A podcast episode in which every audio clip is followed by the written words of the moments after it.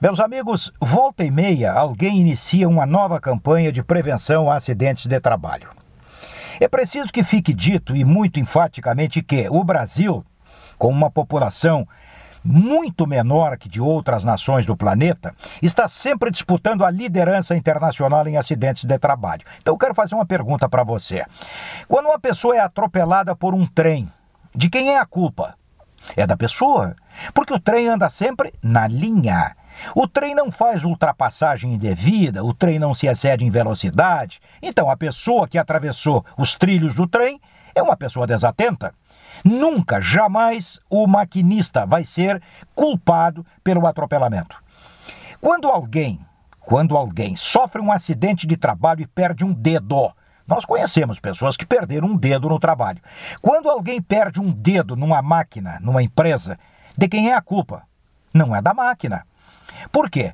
Porque a empresa deve ter oferecido um treinamento para evitar o acidente de trabalho.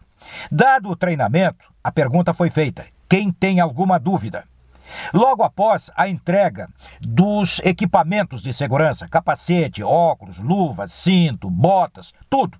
Então, a pessoa recebeu o treinamento e o equipamento de segurança. Por que, que ela sofreu o acidente? Porque se distraiu, porque estava no mundo da lua, um cara não vai perder o dedo numa empresa, numa fábrica, porque a culpa é da máquina. A máquina trabalha regularmente e sempre do mesmo modo. Então é preciso que responsabilizemos os acidentados. É muito antipático dizer isso. É extremamente antipático. Agora, é a grande verdade. Mais de 90% ó, dos acidentados no trabalho são de responsabilidade própria dos acidentados. Mas que coisa? Precisamos dizer isso? Ah, porque o, o acidentado é sempre um pobre coitado.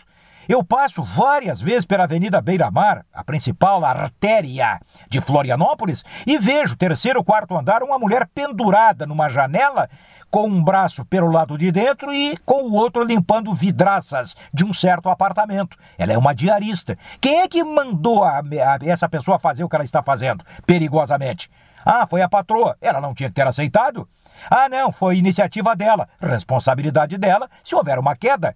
Nós temos que acabar com a história do paternalismo do pobre coitadinho. Agora, se eu for trabalhar numa empresa de altos riscos para a minha integridade física e eu não exigir treinamento, não exigir equipamentos de segurança e fiscalização permanente, vão me desculpar.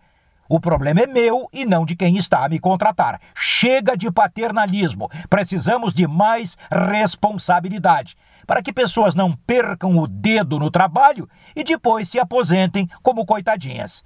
Estamos entendidos? Eu acho que sim. Mais claro que isso, só o sol do meio-dia.